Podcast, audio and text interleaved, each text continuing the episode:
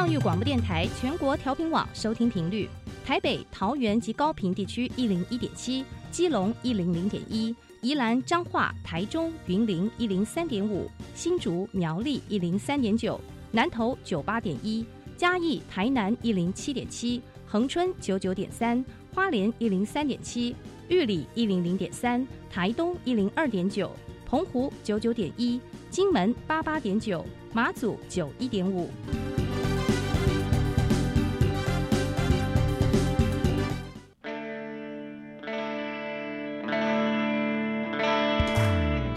时时有惊喜，生活处处是学习。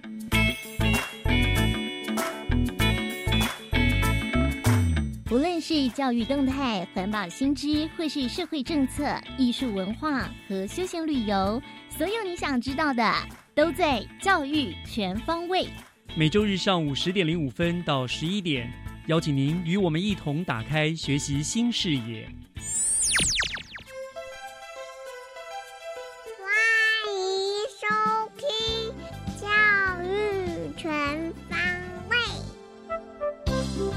早安，各位亲爱的听众朋友们，欢迎收听八月十一号的教育全方位，我是岳志忠。大家今天的心情好吗？每一次录制教育全方位，我都非常的开心，因为又可以利用这五十五分钟的时间，呃，透过教育电台的频道和听众朋友们分享新北市的大小事，让大家更认识新北市这个多元缤纷、不断进步的城市。那么今天节目又要跟大家分享哪一些市政的新动向呢？就让我们从第一个单元“学习加油站”为您介绍刚完工启用的树林艺文综合行政大楼开始吧。学习加油站，掌握资讯，学习加值。新北市政府自从升格以后呢，就不断的提升各个乡镇的艺文特色，同时也努力的解决机关办公还有艺文空间不足的需求。那么，在今年的六月三十号呢，树林艺文综合行政大楼就热闹的举行了启用的典礼。今天学习加油站就要为大家介绍这一座崭新而多功能的综合行政大楼。那么，来我们请到为大家做介绍的呢，是新北市政府新工处的李仲云。主任秘书，钟宇主任秘书您好，是主持人你好，各位听众大家好，谢谢主秘接受我们的电话的访问啊。首先，我想要先恭喜啊，在新工处的努力之下呢，这个树林艺文综合行政大楼已经正式完工启用了哈。那我想，首先就请主秘为听众朋友们介绍一下这座树林艺文综合行政大楼，它整个新建的背景，还有它到底是在我们新北市树林的什么地方呢？是。那因应目前呃升格直辖市以后呢，整个办公空间的需求，那以及满足地方的多功能服务性哦，所以新北市政府规划在原来的树林区的树新路哈，原来有一块呃闲置的公有土地，那本来是作为一般的绿地广场，那呃在前几年我们把它活化规划哈为这个树林艺文综合行政大楼，嗯那它的位置。主要是紧邻在树林新开幕的这个秀泰影城隔壁。哦，所以既然在影城隔壁，所以像表示那个是地方是非常热闹、方便的地方了，对不对？是。OK，好，那刚呃启用了嘛，可以为大家呃说明一下这一栋树林艺文综合大楼，它大概有什么样的功能，还有它的特色是什么呢？是它它的呃主体建筑物，当然比起一般的大楼来说，规模并没有特别的大了哈，大概楼地板面积差不多是两万平方公尺，它是一个地下三层、地上七层的建筑物。那在地下层的部分，主要是提供将近有两百部汽车以及。一百部的机车的停车位，嗯可以服务周边民众洽公跟呃住宅停车的需求。是是是。那地上层的部分主体分为两栋，那前栋的部分是一个多功能的演艺厅哦。那这个演艺厅呢，它是一个满足五百个人席次的一个剧场空间。嗯。那这个特别的是剧场空间，它规划哈是以一个呃所谓画框式的舞台啊，就是跳脱原来画框式这种舞台哈，它可以提供多面向，包括正面面对或者是侧面以及四向面对民众的一个多功能的表演空间啊，这个表演空间就会打破以往这种镜框式只能单向的跟民众面对，增加一些表演团体跟民众互动的一个机会。没错，现在很流行这样子的舞台，很多团体愿意在这种舞台表演哦。是演员就可以透过走动啊、互动啊，跟民众形成更多的这个互动跟对话。很棒，这算一个呃中小型的一个剧场了，对不对？那后动的部分哈，在地上层后动分为呃主要三个单位来做进驻跟服务大家哈。嗯，一二楼的部分是大家熟悉的卫生所。不过，因应现在长照的需求啊，哈，那特别也在今年，呃，已经引入这个。呃，五甘心的这个日照中心啊，那这个日照中心主要是满足这个长者服务跟日间照护的这个需求。那当然，它也内附了一个所谓的荧光咖啡馆哈，就是提供一些呃长照的咨询啊，还有健康的一些呃服务的工作。那三四楼的部分，它主要是设置树林区的这个图书馆，它是一个比较属于静态的一个阅读。环境，那可以提升整个呃树林整个文化的底蕴。然后让整个动态跟静态能够呼应。那当然五六七楼就是呃新建工程处，因为因现在公共建设的需求越来越庞大，越来越多了，对不对？对对。那新工处的办公空间不足，那也来到这个地方来服务整个新北市民。的确，我们新北市民已经超过四百万了，所以很多单位的办公处都不够了，对不对？是。好，那听呃主秘这样介绍，果然是一栋名副其实的多功。功能的大楼哈，那我相信你刚刚有译文啦、动态、静态啊各方面，所以我觉得它可能不但的有效能够提升当地的译文风气，同时对市民洽公也方便许多了，对不对？当然，嗯，是。那这是内部的大概特色了哈。那我也知道，好像这一栋行政大楼除了内部的设施以外，你们跟对于周遭环境的营造也非常的用心，对不对？这个部分是不是也跟我们介绍一下？好。这个部分哈，特别要跟大家能够呃说明的部分，就原来这个基地，我们刚刚提到它是一个绿化的一个开放空间，所以在基地里面哈，经过我们的调查，它原来有四棵珍贵的老树，都已经存在这个地方五十年以上。那主要有三棵的榕树跟一棵的枫香，嗯，所以我们在整个建筑量体设计规划的阶段里面，我们希望能够让这个老树就地能够保留出来。对，这很重要。嗯，是，所以呢，呃，是以老树为主体，那建筑物的配置呢，哎，就以。不不影响到了老树的这个生长环境啊，来进行规划配置。那巧妙的把整个建筑物哈，呃，我们会分成前后栋，也是主要要降低整个量体。那透过中间的穿廊哈，来构成跟这个老树形成一个广场。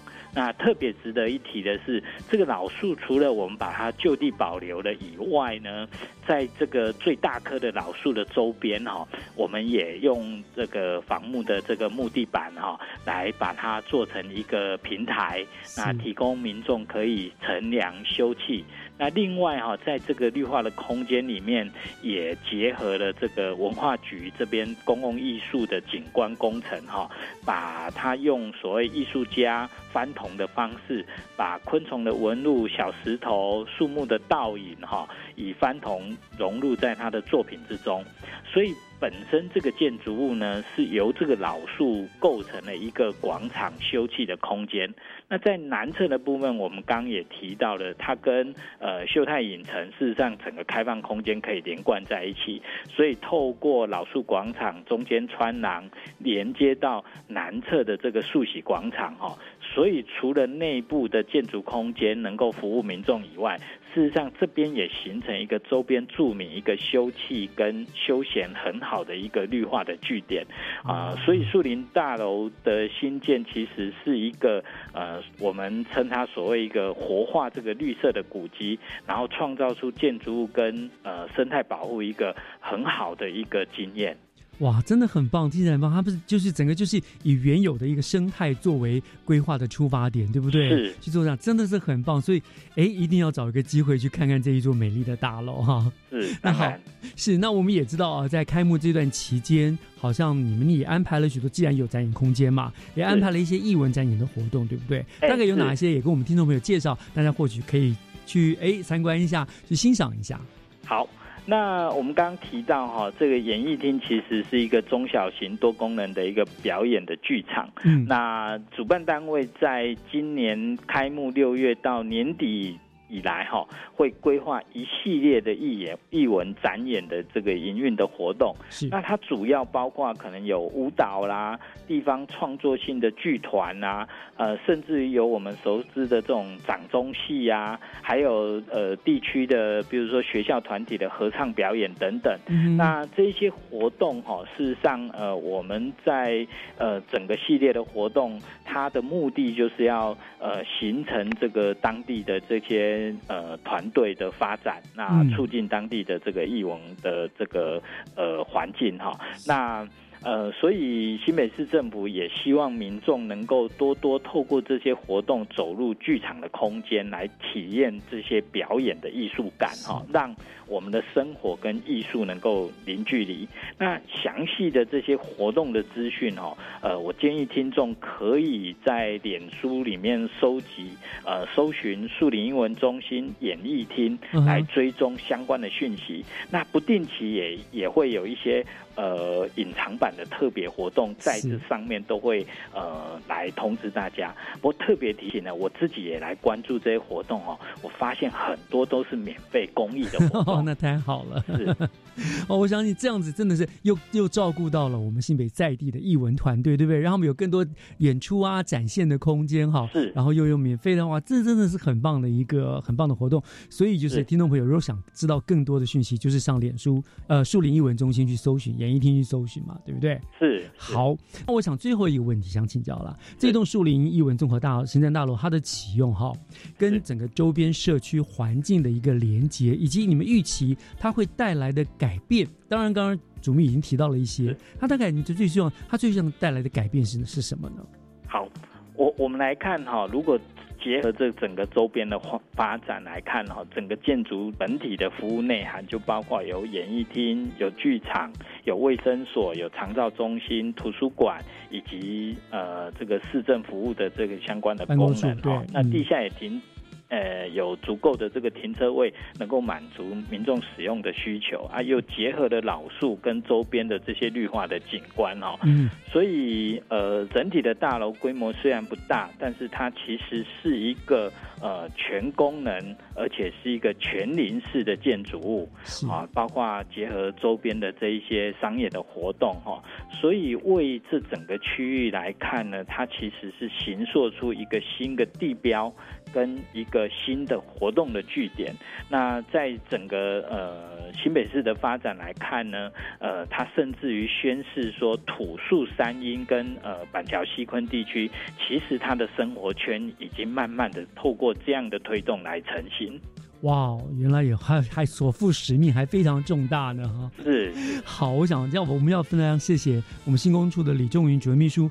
呃，今天我们介绍这么棒的一栋这个树林艺文综合行政大楼，我相信这一栋大楼应该也是日后新北市陆陆续续新建各具行政大楼的样本，对不对？当然，当然，那我们就拭目以待了。嗯，是。好，那我们就再一次谢谢新工处的李仲云主任秘书今天接受我们的访问，谢谢，谢谢主秘。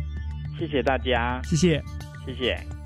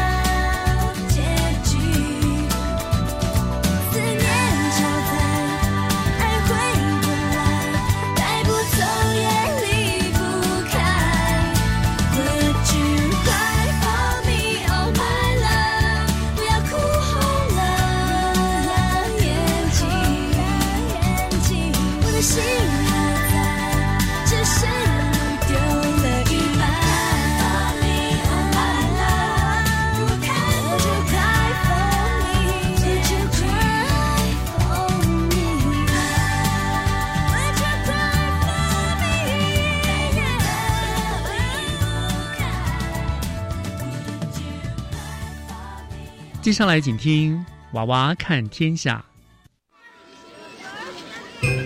听小朋友分享校园里的事。欢迎收听《娃娃看天下》。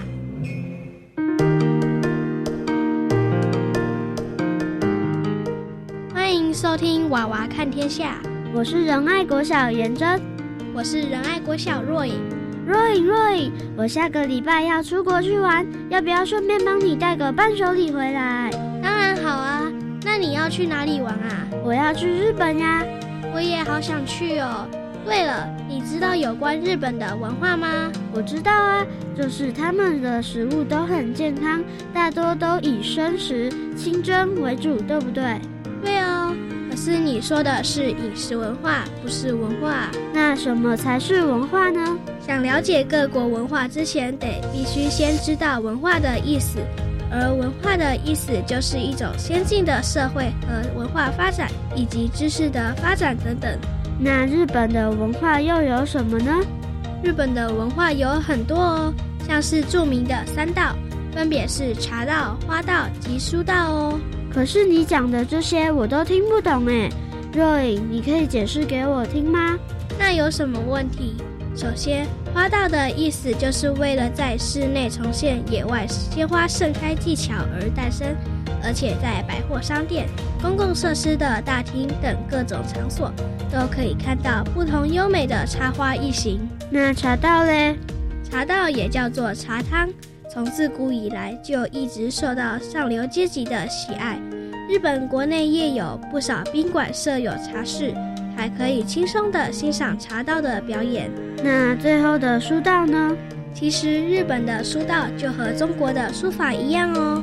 讲了这么多，我还好想再知道更多哦。若影，你还知道哪些国家有什么有趣的文化吗？我觉得希腊文化还蛮有趣的。那你快点说来听听吧。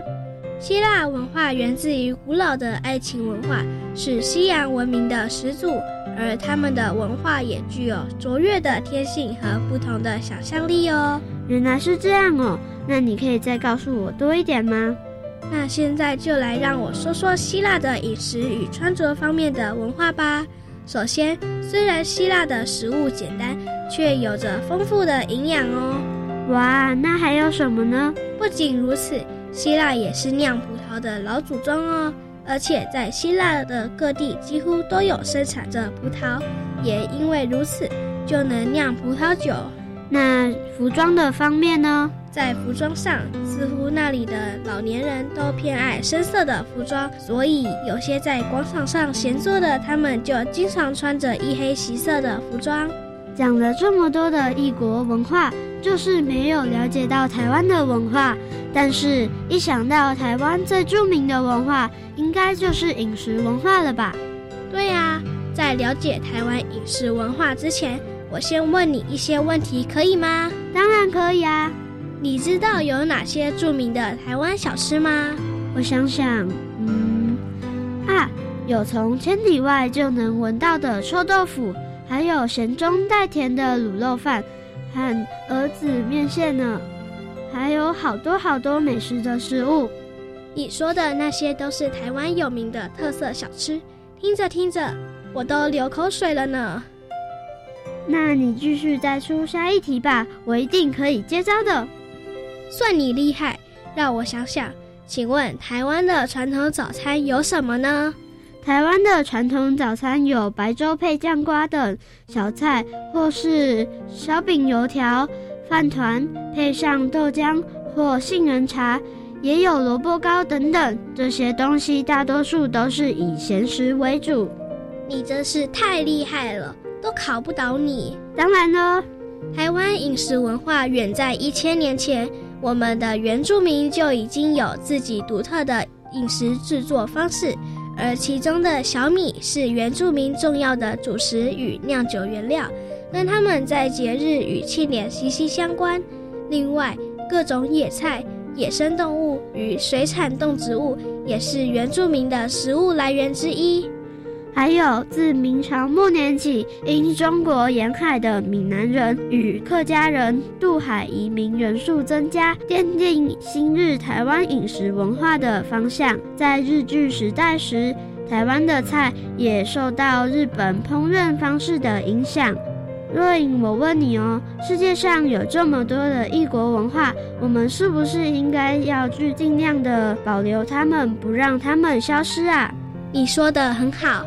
但是若隐，你知道有什么可以保留文化的方法吗？如果想要保留文化的话，可以从学校、社区、媒体来让大家都知道。想要了解各个文化，也可以上网查资料，或是到博物馆去了解。呼，今天聊了好多有关异国文化的话题。对啊，多亏有你在，我才能学到这么多我从来都不知道的事情。别这样说，你也让我见识了很多。时间好像也差不多了吧，肚子好饿。不如我们一起去吃饭吧，说不定还能发现更多不一样的美食呢。好啊，好啊，真是好主意。谢谢收听《娃娃看天下》，我是仁爱国小颜真，我是仁爱国小若影，我们下次再见，拜拜。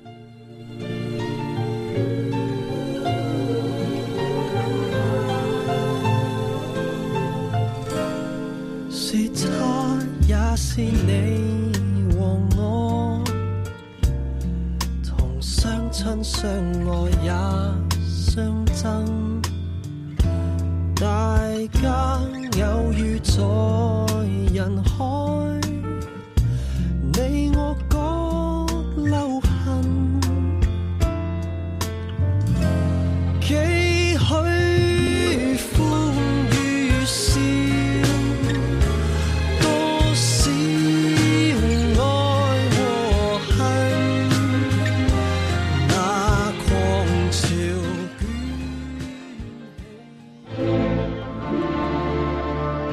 生活，台湾生活。生活在台湾，您怎么过在台湾的生活呢？祖高乍高基嘛，许多的风俗文化古类影响着台湾的生活。被安装在台湾过的台湾又现代呢？每个礼拜六、礼拜天中午一点钟，台湾生活节目要陪您一起享受传统又现代的台湾生活。家庭省电秘诀大公开，电器清洁保效率，家电保养不能少。冰箱冷气选一级，换灯要选 LED。电脑不用就关机，插座管理少待机。冰箱节能八分满，随手关灯好习惯。人人节电智慧王，聪明用电省荷包啊，省荷包。更多省电秘诀，请上节约能源园区网站查询。以上广告为经济部能源局提供。大家好，我是安东幼儿园的园长吴凤娇。政府现在推动的准公共幼儿园的政策，这是一个三赢的一个政策，对家长可以减轻他们的负担，对园所可以增加他的招收人数，对政府呢就让孩子多生一点哦。希望大家都能踊跃来参与这样的政策。准公共幼儿园优质评价，让你托育的好，负担得起。以上广告由教育部提供。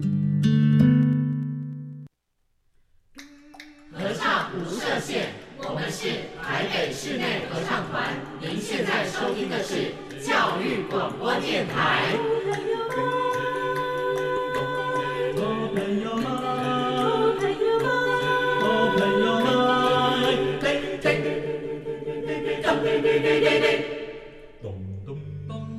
就爱教育电台。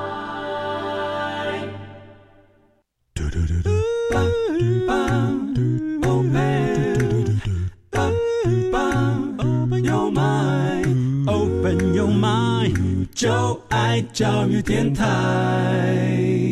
嘟嘟嘟嘟，Super Duper。打开您的幸福生活新视野，请听学习城市万花筒。您正在收听的节目是教育广播电台《教育全方位》，我是岳志忠。节目的后半段进行的单元是学习城市万花筒。嗯，我想，嗯，暑假已经过去了一大半了哈，算算日子呢，大概再过不到三个礼拜就要开学了。那虽然我这样讲有点扫兴了哈，但是呢，还是要提醒各位同学们，在开心过暑假之余呢，也要准备要有收心的这样子的一个准备了哈。那我们新北市立图书馆呢，就为各位同学办理了一个开学季相约图书馆的活动，要帮助同学们呢，用比较轻松的心情、轻松的方式来为开学做准备。那我们很高兴呢，能够电话连线新北市立图书馆推广课的吕明慧课长。我们要请课长呢来为大家介绍这一个开学季相约图书馆的活动的内容。课长已经在我们的线上了，课长您好。嗯，主持人好，还有各位听众朋友，大家好。是科长，谢谢您接受我们的访问。好，那我们知道，其实新北市立图书馆的新馆落成以后，不管是呃本身的建筑物啦、内部的呃规划啦、藏书啊等等，都受到大家的喜爱跟好评哦。而且市立图书馆也经常办理各种各种的主题的活动，像这次你们又办理了这个所谓的开学季相约图书馆的活动，是不是？请科长为我们介绍一下为什么会办这样子的一个活动，它的目的是什么？好，嗯，主要是因为放了两个月的暑假，那对于小朋友来说，其实心里可能都属于比较自由跟散漫的状态。嗯，那我们希望能够利用八月份，就是在开学前，大概是倒数第三周开始，就办理一系列的阅读活动，让这些活动可以帮助小朋友可以呃远离山西或者是玩乐，可能可以稍微回到阅读这件事情上面。嗯那同时，尤其对于，比如说像是啊、呃幼稚园刚要进入小学阶段的小朋友、小朋友学童来说，可能在生活自理也是需要学习的。嗯因此就基于在收心跟生活自理这两方面，所以我们就规划了一系列的开学季活动。是真的，我们我们知道有些所谓的开学症候群嘛，哈，很多小朋友啊都没有先做心理准备，一开学后都很难适应，都有一阵子都会过得乱七八糟，这样心里很不高兴。那所以图书馆这个方法就是循序渐进的，慢慢慢慢带让他们开始做好心理的准备，对不对？嗯，对，好所以您刚刚说大概在三个礼拜前，开学前三个礼拜大概就开始这个活动，对对不对？所以大概它都会持续多久？大约是从呃八月份的第三周开始，嗯然后它就是一系列的，包括有书展，它有一些是比较趣味的活动，哦还包括静坐的学习。所以就是一直延续到开学前这段时间，都会陆陆续续的来办理。对，是好，那那那那那今年呢？呃，开学季你们呃大概会总管大概会办一些什么样的一些特殊的活动，来吸引这些学生来加入你们的活动，来进行这个收心操呢？好，首先是为了小一新生做准备的，嗯，因为很多像我们的同事，他们的小朋友啊刚进入小学的时候，那最伤脑筋的就是，尤其对于双薪家庭的父母来说，要很顺利的在时间之内带着小孩出门去上学是很辛苦的，真的。又要帮他穿衣服、穿鞋子，然后帮他绑头发，像小女生会有长头发，是。所以呃，之前我们很多同仁会表示，家里如果有小一新生的话，父母能够安全的抵达上班的场所是非常具有挑战性的一件事。对对对，还要安抚小朋友的情绪，对对不对？对，所以基于这样子，我们就是也是帮助父母跟小朋友啦，嗯啊、帮助小孩子能够生活自理。因此，我就办了从八月十八号开始，有一系列比较趣味的亲子互动游戏，像是爸爸妈妈学习帮小朋友编头发，啊，又学习怎么样啊？编编头发、绑头发啊？也就是如何在比较有效的时间内，然后帮小朋友能够把散乱的头发绑得整齐，可以出门去上学。哦那另外像小朋友他不太会扣扣子，常常会扣错，嗯因为他手指还不太灵活，是所以教教小一新生如何自己会扣扣子。嗯那还有一个就是对父母比较困扰的是，小朋友比较不会绑鞋带，因为那个鞋带是交叉的。现在也很多鞋子都没有鞋带啦，都是魔鬼毡呐、对不对？因为他可能以前都是穿到魔鬼毡的鞋子，对。那之后可能就是上学之后有一些是必必须要绑鞋带的，嗯。所以就借由这一系列是比较趣味式的方式，就是亲子跟小朋友一起来绑头发的趣味比赛，嗯。或者是一些技巧，然后还有扣扣子跟绑鞋带，还有拿筷子、拿笔这些方式，让小朋友在游戏当中很自然的开始学习生活自理。那也帮助父母就是如何在很充满有限的时间之内，能够很很有效率的跟孩子能够打扮整齐一起出门。听起来好有意思哈！我觉得现在爸妈又很矛盾哈，时间又不够，可是呢，又是尤其是女儿，就希望女儿打扮的漂漂亮亮，头发梳的整整齐，还有编各种花样，对不对？对对 其实我觉得就绑个盲尾就好啦，最方便。好，所以像你刚刚说的，包包括教啊、呃亲子家绑编发、绑头发啦，然后什么扣扣子啦、绑鞋带，这些都会在总馆来进行，是不是？嗯，目前是在总馆这边会进行，然后时间是在八月十八号。嗯，那详细的活动内容我们还会再公布我们图书馆的网站上面。哦，在图书馆的网站，对所以呃，如果听到了广播的家长、爸爸妈妈有兴趣，觉得蛮有意思的话，不妨就可以上我们的使徒的官网去查一下，对不对？确切的时间、地点啦，然后哎，需要呃报名吗？还是当天直接过去就可以了？嗯，这个部分，呃，我我们会在那个网站上面做说明，但是因为场地的限制，应该还是要做报名的动作。嗯，所以最好家长还是查一下，对不对？嗯，好。然后你们好像还有不但的去参加，好像还会送礼什么之类的哦。嗯，对，其实参加活动为了鼓励，也而且增加亲子互动的一个趣味性，所以是会送礼物。那其实还有一项活动，就是因为新学期的展开，那现在小朋友因为可能，其实包括家长呢，不太会用手拿笔去写字了，因为现在都在电脑都太方便上，面对手机，对，所以我们也办了一个开学新期许的活动，嗯就是让让亲子去感受手写的温度。然后在八月十九号到二十五号这段期间，啊，其实是除了小朋友之外，其实像大朋友也可以啦，就是用手写下自己对未来开学的期许，啊然后传到我们总管的 FB 的粉丝专业，也是有机会可以参加抽奖。嗯，抽奖奖品是嗯，奖品是是不是很很昂贵的奖品啦？就是两百元的超商礼券，哦那可以让小朋友可能需要一些生活用品，也许可以自己去运用。OK 啦，虽然不多，但是我觉得这是一个趣味，就是有趣嘛，鼓励爸爸妈妈跟孩子一起来嘛，对不对？对用手写感受手写的温度，然后哎，幸运的话，两百块其实说说多不多，说少也不少，也是蛮好用的，对不对？嗯，对，是对，对小朋友来说应该还蛮好用。是，没错，没错，没错。嗯，好，刚刚您讲了有大概三个活动，对不对？还有没有呢个？当然，我想，嗯，视图嘛，应该也跟图书也有有关的活动吧？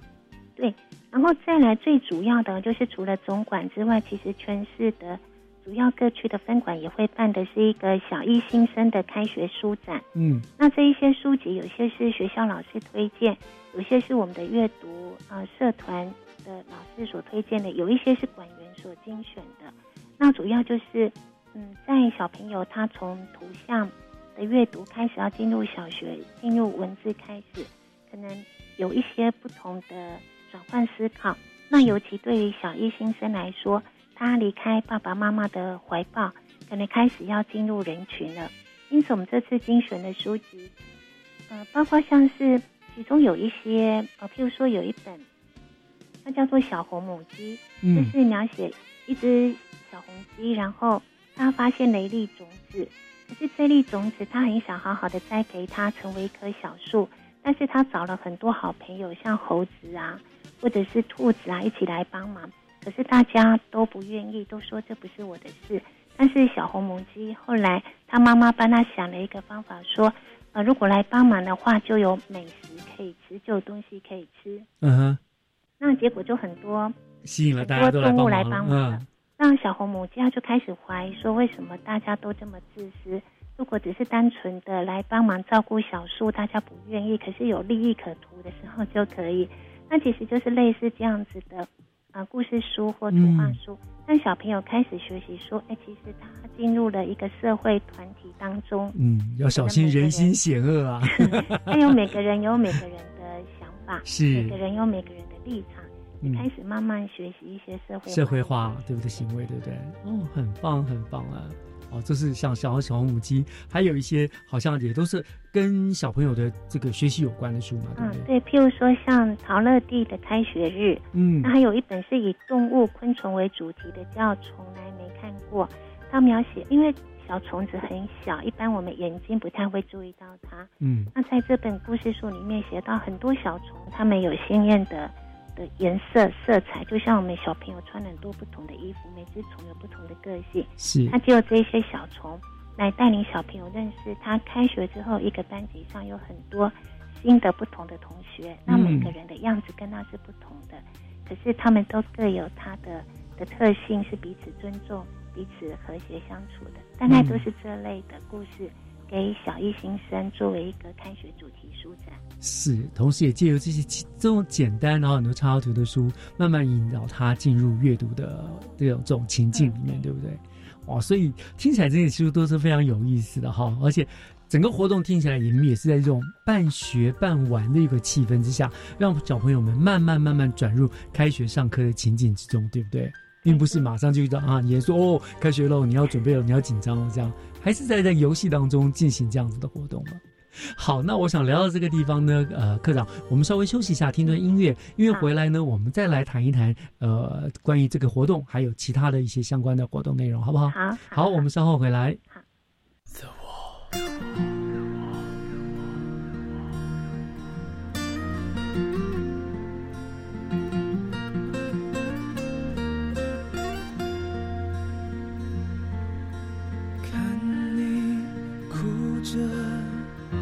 转身就走，我却不知该说什么。是我害你一个人难过，每次想到我就好心痛。为何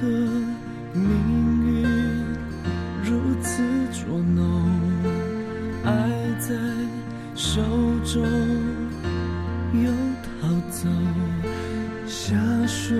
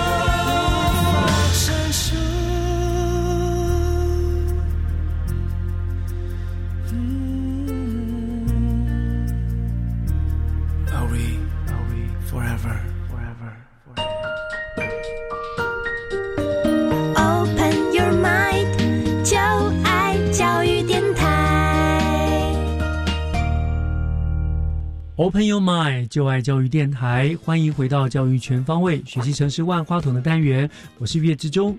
今天呢，我们为大家请到的来宾是新北市立图书馆呃推广课的吕明慧课长，他来为我们介绍的呢，就是市图所办的一个开学季相约图书馆的活动，希望呢借由呃有趣的、轻松的活动，带领小朋友慢慢、慢慢、慢慢的收心哦，准备啊要要开学的呃上课啦，这样子的哈。好，那科长，我继续想问说，呃，您刚刚提了很多很多的活动嘛，哈，那除此之外，因为那刚刚在也是以总馆为主了。那其实我们也知道新北市各处有很多的分馆，那分馆是不是也都会呃配合这个主题办理一些活动呢？好，那其实，在我们的分馆也有办理一些开学的相关活动。嗯那譬如说，像我们的板桥江子翠分馆，它整栋建筑物其实它后来重新改建，有那一种魔法学院的风格。嗯哼，对，所以还蛮蛮吸引小朋友去的。那其实他们的着眼点哦是在，嗯，他们觉得小朋友因为很好动，尤其在开在开学前可能很难收心，对所以他们特别跟一个正念协会共同办了一个小青蛙学静坐收心的活动。那小青蛙学静坐这个名称，它其实也是来自一本绘本啊，就是教这个好动的小青蛙，老是跳来跳去找不到虫吃，那他妈妈教他要耐心的学习呼吸、静坐、跟等待、跟观察周边的事物。结果他在等待跟安静当中，就真的找到虫吃了。嗯他是以这样子的一个故事绘本出发，然后呃教小朋友，其实是带家长一起，就家长跟小朋友一起学静坐，嗯借由相关绘本的阅读，然后学习静坐，然后老师在指导家长跟小朋友，就是一些静坐的技巧跟静坐的好处。那他们这个活动是在八月二十九，八月二十九就刚好是开学的前一天，对，是在那一天办理的。嗯那这个活动其实，呃，他们只要有图书馆的借阅证的小朋友就可以参加了。所以还是比较针对国小的学生，对不对？对他其实目前我们的活动都还是以国小的学生为主因为主要是帮助家长，因为国小学生可能在自己的治理方面还是需要大人来协助。嗯，我想静坐真的是很重要，因为呃，过去我在学校里面我也知道，有很多老师上课的时候，一开始不会直接就上课，会先让小朋友们闭上眼睛，冥想静坐三十秒、二十秒，我觉得那个很有效，他们真的心就静下来了。然后，然后再开始就注意力都会集中，我觉得这个真的是蛮不错的活动哈、是，那这是呃板桥江子翠的分馆，那还有其他分馆的特别的活动吗？那另外也是在板桥区哦，就是板桥的四维分馆，在四维公园那边，嗯，他办了一个超级理发师。那这个这个活动是因为开学前很多那个老师的联络部都会写说小朋友的服装仪容以及头发，哦，头发太乱、太长啦，太乱了，要修理一下。然后他这个活动其实是呃鼓励小朋友啦，就是在八月二十一号到二十八号这一段时间哦，呃，如果说呃一一方面可以参加图书馆的彩虹故事屋活动，嗯志工老师会说一些关于理发师这个职业还有理发的好处这个活动之外，那另外在八月份哦，他们就是嗯，如如果有借书的话，在八月二十一号跟二十八号这两天，呃，板桥市委分馆跟他们周遭的一些美法院会进行一个免费剪头发的服务。哦，这么好，对对，然后就可以学生只要凭学生证，还有借书，然后就可以去那边呃借满十本书，凭学生证就可以去免费剪头发。OK，所以它其实有条件的，不是你去了就帮你剪，你必须要先借满十本书，对不对？它在届满十本书，对，好，而且是呃呃呃累积一年，还是说他一次要借十本？嗯，目前他这边并没有强制说是要累计的，嗯他只是借满十本书，本书因为其实时间他在八月二十一到二十八号，嗯。呃，其实这段时间其实也蛮有限的，是，所以他是只要借满，嗯，就嗯。一次借满十本书也是可以。一次借满十本书，或者是你在这这段时间，比如说暑假啦、开学期间，你只要呃陆陆续续届满了十本了，那他们资记录上面都会有嘛，你就可以去免费去剪头发了，是不是？对他们图书馆，呃，板桥市委分馆是跟附近的美容院，嗯是合作在八月二十一号跟二十八号，嗯这两天的下午三点到五点、哦就有免费理头发的服务，哇然后就帮帮我们的学生弄个比较清爽的发型，是这样可以去上学。对这样也真的要非常感谢这些美容院的呃师傅们愿意配合哈。对，所以，真的很感谢他们。好，您连说了两个都是在市区板桥的图书馆的的活动嘛，对不对？对那嗯，有没有一些比较远的啦、比较偏乡的地方的图书馆呢？会不会有被类似的一些什么样的活动呢？好那另外，在我们偏乡万里分馆，呃万里分馆这边，因为可能是文教的资源比较缺少一点，没错所以如果说馆员他们本身有一些嗯专长或学识背景，他们就会主动奉献给。譬如说，我们万里分馆有位馆员叫简玉荣，嗯他是师大国文研究所毕业的，而且他有合格的教师证跟两年的公立学校的教学经验。是那为了帮助这一些学生，所以他目前是每周五的下午五点到六点，他会帮学生开办免费的国语文的课后辅导。哇，好就是棒啊！就主动在下班后再协助这些偏向孩子的国文的课业辅导。嗯哼，那其实倒不限说一定要是他们各年龄层都可以服务啦，嗯就是可以到这边来写作业，倒不限于说一定要是国小啦，对不对？对对，国中甚至高中的，只要是国文方面有问题，他其实都可以帮忙解决，帮忙帮忙呃指导这样子。对对，这只是我们在万里分馆那边的馆员他们的热心服务。哇，您说这个叫做简玉荣，对不对？对。哇，他的精神真的很值得我们佩服哎！你知道，就是完全免费的嘛，对不对？义务的来指导。对。哇，真的是很棒哦！我想，这图书馆真的真的很用心啊。那那那，您刚刚所说的这几个，譬如说啊、四维分馆啦、万里分馆啦，哈，这种感觉，这样吹分馆，呃，跟您上半段所说，上半段的照顾大概是新生入学的那种比较低年级的，这个感觉好像针对就是比较中高年级的了，对不对？嗯，对，国语文这一块其实到譬如说国中生，他们嗯都还可以来参加，嗯其实就是蛮大的孩子可以参与的活动。是，可见呢，试图办的活动也是面面俱到啦，也有顾虑到各个年龄层以及呃都都会型跟呃偏乡他们各种不同的需求，对不对？对嗯，好，真的是非常感谢试图这么用心的办这些活动哈。那我想最后啦，我们呃虽然。说起来也还有三个礼拜了，哈哈，可是我想我们还是要先跟呃同学们嘛有什么建议吧？可能对于那种即将开学的学生啦，呃，图书馆以你图书馆的身份好了，来给给学生们一些什么样的建议呢？嗯，给学生的建议哈，因为其实，在我们馆员看来，现在的学生都非常的有创意，比我们以前更聪明，但是好像读书比较少一点。我说的书是那个课外读物啦，嗯因为现在小朋友他们都习惯看山西，对甚至一些嗯文章什么，可能不像我们不像我们小时候哈，没有这些东西，所以就是就是拿着书，然后就是就是看书，真的是看课外书。对现在大概小朋友就三星都太方便了，对对不对？所以，因为其实图书馆是一个大宝库，它不只有现在流行的畅销小说，其实它有很多百年嗯，那我觉得这个是真的鼓励同学，尤其以后读书开学之后要多来图书馆。哦一方面阅读可以沉淀一些，你，再来很多东西可能是我们网络上有时候找的，它不见得资源那么的丰富。嗯其实，在图书馆可以找到百年的经典，可以找到现在很流行的一些各类的书籍。